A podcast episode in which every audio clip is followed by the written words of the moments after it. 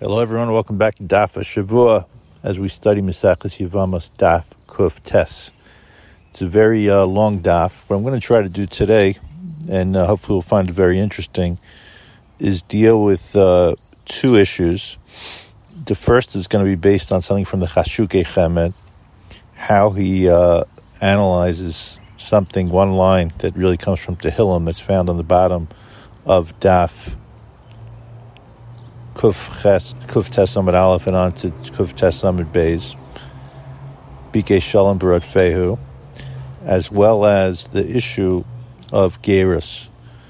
You have to uh, notice in the Gemara this dramatic statement of Rav Chelbo, Kashim Gerim Yisrael, Kisapachas, that Gerim are like uh, saras on the skin of the Jewish people. We're going to read about saras this week, Pashas Baloscha pretty shocking statement. And a Rashi and Tosfos here that could uh, really help us with the analysis and will bring some contemporary issues of Gerus. Maybe even we'll review something that we discussed a long time ago in Ger Katan. I won't spend as much time on Miyun as we have been uh, discussing it the last two weeks, and we will most likely continue to raise some of the issues of Miyun. Within the Agadita, not Agarita, but within the discussion of Miyun, we have a statement of Bar Kapara. And Bar Kapara has a statement that doesn't seem to be disputed. That's why his statement about uh, is very interesting. Just so I could uh, deal with it, V'yisrachik mishlosh devarim, including the three things he says you should distance yourself from, is min hamiyun, and this raises the question: um, what do you mean we're trying to discourage miyun? We discussed last week how you need das, and you want the both sides to be very much having the das, including the woman. So all of a sudden, over here, we come up with a statement where miyun is rejected. Now, it's not rejected la halacha, but if you look at the Rabbeinu Hanan, it was quoted by Tosfos, in the name of uh, one of the Gaonim that we don't allow a girl to marry in the first place unless she could prove that she's no longer a minor because we don't want her to end up doing miyun. So I think the basic analysis of the Gemara, and I said I wasn't going to deal with miyun, but just to take care of it, is we don't like using instruments of Chazal unnecessarily. And as opposed to getting into a situation where we think we're really protecting this woman – and therefore you're going to have uh, the family marry her off as a katana, just wait until she's an adult, let her have the das, and therefore we don't have to even get into this uh, miyun situation. That's how I uh, understand it. Because la halacha today, again, it's not so relevant. We're not having 12 year olds get married, it's illegal. But the das piece is, of course, so fundamental in Erisin, Kiddushin, and Nisuin. But within this discussion, the Gemara is talking about things that uh, people should cling to. So Bar Kapara makes a very beautiful statement that a person uh, what should he be yadabik to? What should he cleave to? Now, obviously, these are not the only three things, because he's supposed to cling to Hashem. Why all three of these things are here together? Is an interesting question. And why only these three? So the first thing he says, which is our sugya, which we've been discussing from the beginning, and the Gemara is going to match it up exactly with Abba Shaul, as I keep pointing out, is Yidbak B'Shlosha Devarim, Chalitza. Don't go for Yibam, but go for Chalitza for the many reasons that we've explained. The second is Hava Shalom, bringing peace between one person and another which of course we're all for, and we'll come back to this. And I'm going to give you a classic example of it, or a, what could be a good practical example from the Chashuke Chemed. I wanted to just spend a couple of minutes on Hafaris Nadarim. Hafaris Nadarim is that if a vow is made, you try to get out of it. There's two ways to get out of a vow. You could have Hataris Nadarim for your own vow. A spouse, a woman makes a vow, her husband could get her out of a vow through Hafaris Nadarim we read this past week in Shul how Nazirus is a form of a neder. And uh, beyond the discussion about whether it's good or not to be a Nazir, we explained in a different shiur on Shabbos the position of the Rambam, the Ramban, interesting position of the Ibn Ezra. But in general, we discourage Nadarim. We're concerned about a low sase, of not being able to fulfill the neder. It's very interesting that there's a whole masechta called Nadarim.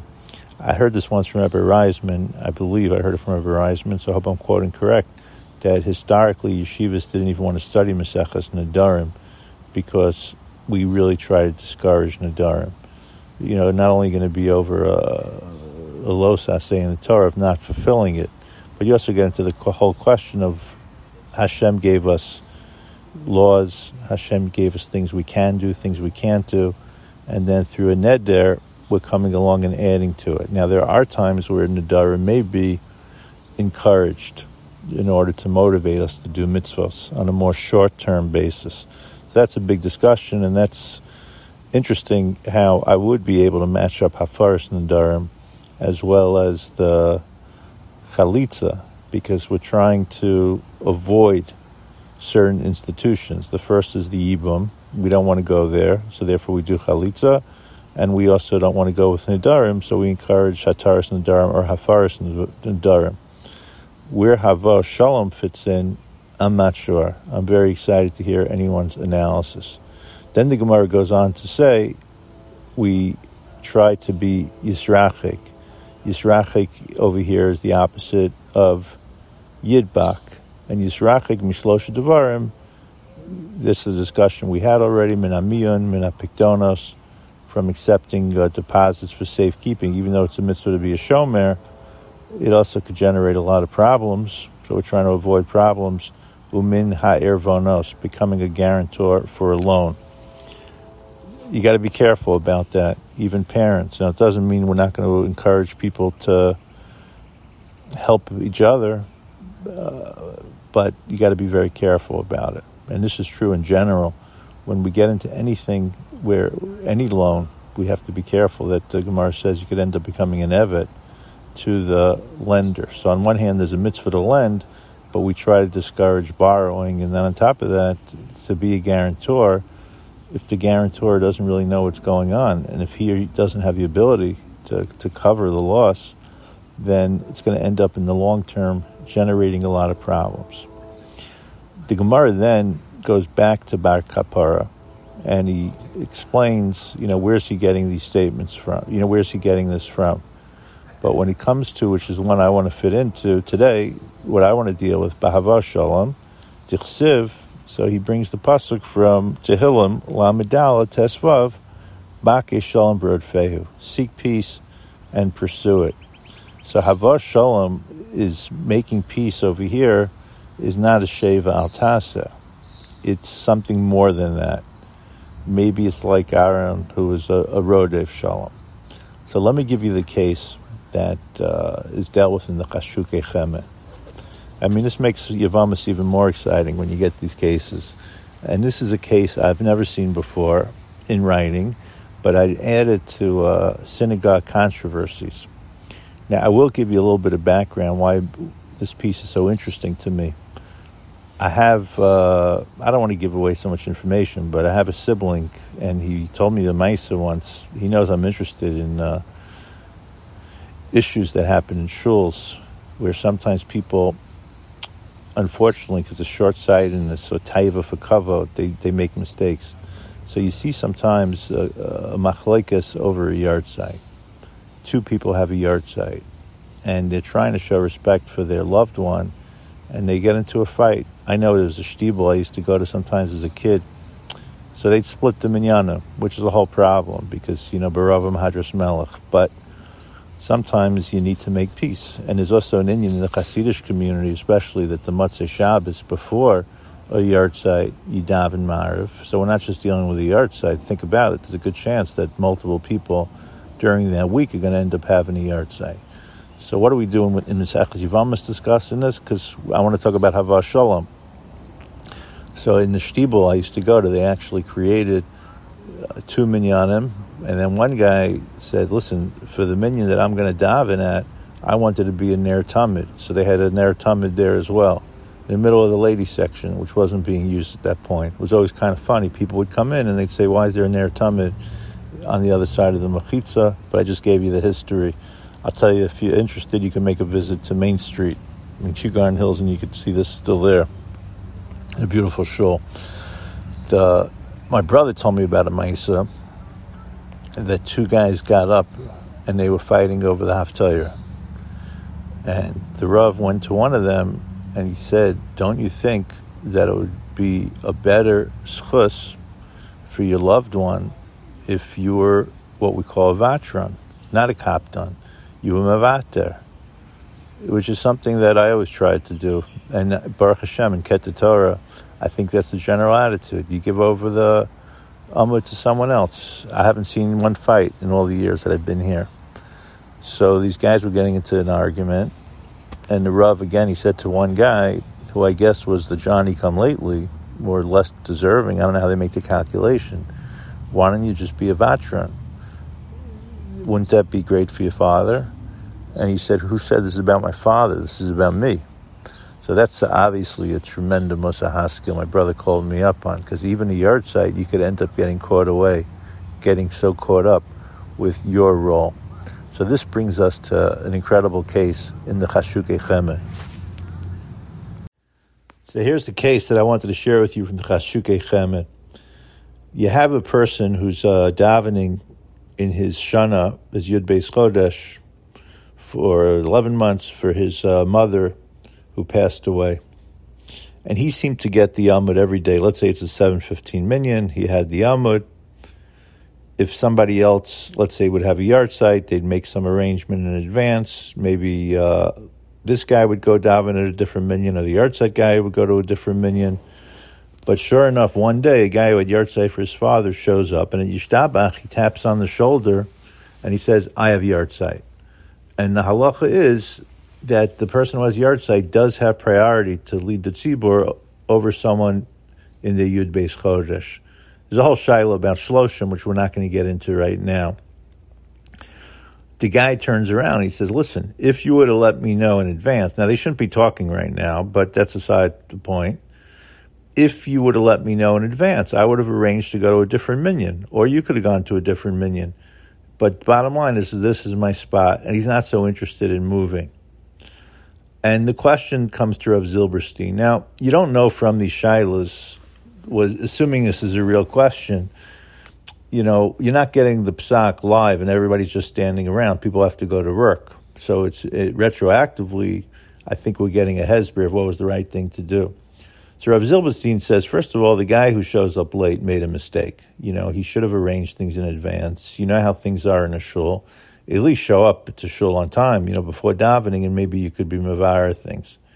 But he said at the end of the day, he does have a greater schus. The chiyuv is on him. And then he says so beautifully, I love when he slips in these lines, V'gama aviv hamanach tzarech lahafsid mikach, shabano lo yispalo acharav. You know, the, this is not about the people who are davening. We're doing this as a tribute to, as a schus, as aliyah neshama, kapara, whatever it may be, for the deceased. So why should the father lose out because his son was uh, ends up showing late? And then he goes on to say something so beautiful. He says, "Yesh l'sayin shagam bavitur kaya mitzvahs kibarav." You don't only fulfill kibbud eim by saying kaddish by leading the tzibur. You know this uh, Rebbe Vadia. I've mentioned this in the past when we learned Maseches Moed Katan you know, there are many things you could do. It's uh, aside from saying Kaddish, not that there's anything wrong with Kaddish, but learn Torah, give tzedakah, many things. And over here, what Rav Zilberstein says, in the Maisa itself, in the action itself, you could do a mitzvah of being a vatran. A vatran means that you back off. You give in as opposed to being a kaptan, where you're strict. V'ulai afilu yosem ashat atzma This may be even greater than davening in front of the Amud. Now, again, you could have said this to the yahrzeit person, but he had the right position. And then he quotes from uh, the Chofetz Chaim, Kamosha Kasab Avas Chesed, Kol mitzvah shaben ose moel nifter. Every mitzvah that you do helps the nifter. Chol shekame b'mitzvah zusha chesed, especially if it's chesed, kama yoel nefesh hanifter, she'al yidei zeh gam baruch hu b'chesed. Wow. When you're davening, it's very nice. When you do a, an act of chesed, then Hashem is going to do chesed to you. V'niskral zelatova. Now, it, the story actually goes on because the person who I guess lost out, assuming that the psak came to him in advance, he wanted to change the minute of the shul and make a takana that if you want to get the amud and you're not the regular guy and you have a yahrzeit, you have to let the Gabayim know the day before. And Rav Zilberstein says, nice idea, but you are not making any takanos. You know, the board's not making any takanos, and the ritual committee's not making takanos. Rak asher haya nasis aidei harav shel beis knesset shel harav beis knesset yuchal attacking kol takana. It's only the rav of the Beit Knesset that can make the takana. Okay, I thought that was pretty good. Now, I'm not going to have as much time to get into the issue of Gerus, but let's just discuss this very quickly. I mentioned in the beginning of the year that the Gemara here makes a radical statement that it's bad after bad if you accept Gerim. Like Reb Chelbo that said Gerim are difficult for the Jews like saras for the skin. There's a lot to say about this, and there's a lot of homiletical interpretations, but I want to just go Rashi Tosfos. Rashi says what's going to end up happening is a ger, maybe he didn't have such great training, and he's not so knowledgeable, and he's not going to be so careful with the mitzvahs. Again, you could ask the question, why did the Beis Din ever approve him for gears? But let's assume that he was accepted as a ger, and then the general public, they're going to learn from his ways. Tosfos is very bothered by this, a very famous Tosfos. He says you have other Gemaras that talk about the value of a ger. We have other midrashim of it's even a mitzvah to be megai or someone. The Rasag Rasad Yagon says it falls under Avas Hashem. You know, the Rabbi Soloveitchik explained it was the whole Mahalach of Avram Avinu that if you love something, you want to share it with other people. If you really love Hashem, you want to bring people closer. And Rashi, the, the Tosfos brings down one situation where Avram pushed away Timnah, who ends up having Amalek as a descendant, which is incredible. So, what is it? Is it good or is it bad? And there's a lot to say about this. The best uh, Hezber, and this is basically the way the Rishonim are going to go, it really depends. If it ends up being a ger who is not properly trained and is not going to be Makayim, the mitzvahs, properly, and then people are going to say, look at this guy he's joining the people and he doesn't have to really follow it. We're Jews from birth. We shouldn't have to follow it. So Rashi is really giving you that caveat because if it's a person who is careful and is properly trained, then the ger is going to end up inspiring the people. And that's something that we see today. The inspiration that we receive when you see a, a ger tzedek in a beis knesset in the Jewish community, how inspiring it could be. But this requires, of course, proper Kabbalah HaMitzvos. And that's why sometimes a ger, understandably so, a potential ger wants to push the envelope and, and put certain pressure on the community. We're really doing a benefit for him, for her, that it should be done in the proper, deliberate way. Again, no one's perfect and they're going to make mistakes as well, but we want to make sure that it's done in a way that's going to be of inspiration. If not, it's like Saras on the community. It'll have a negative effect, a contagious effect on the community. There's a lot more to say about this. You know, which mitzvah is it? I try to explain it through a Rasag of Avas Hashem. There are other suggestions as well. And of course, as I've stressed a number of times, it is special mitzvah of Avas Hager, of loving a ger. We did discuss earlier, so I don't have to go over it again. How does this all function with a ger katan? because the Ger Katan is not um, pursuing you. I think the assumption also that Tosfos is making, it's we're not in the missionary business of running after the Ger. And that also may be what Rashi is criticizing, or what Reb Chelbo is criticizing. We're assuming the Ger is coming to us. And even though we have the Avraham who wants to share it, but it was obviously it was before Matan Torah with Avraham, That's the motivation. But again, we don't put up signs looking for people to become Gerim. Okay, so you had another great week of learning, Daf Kuf Tes, and we look forward. We're getting very close. And don't worry about Daf Yomi catching up to us. We're proud. Daf HaShavua.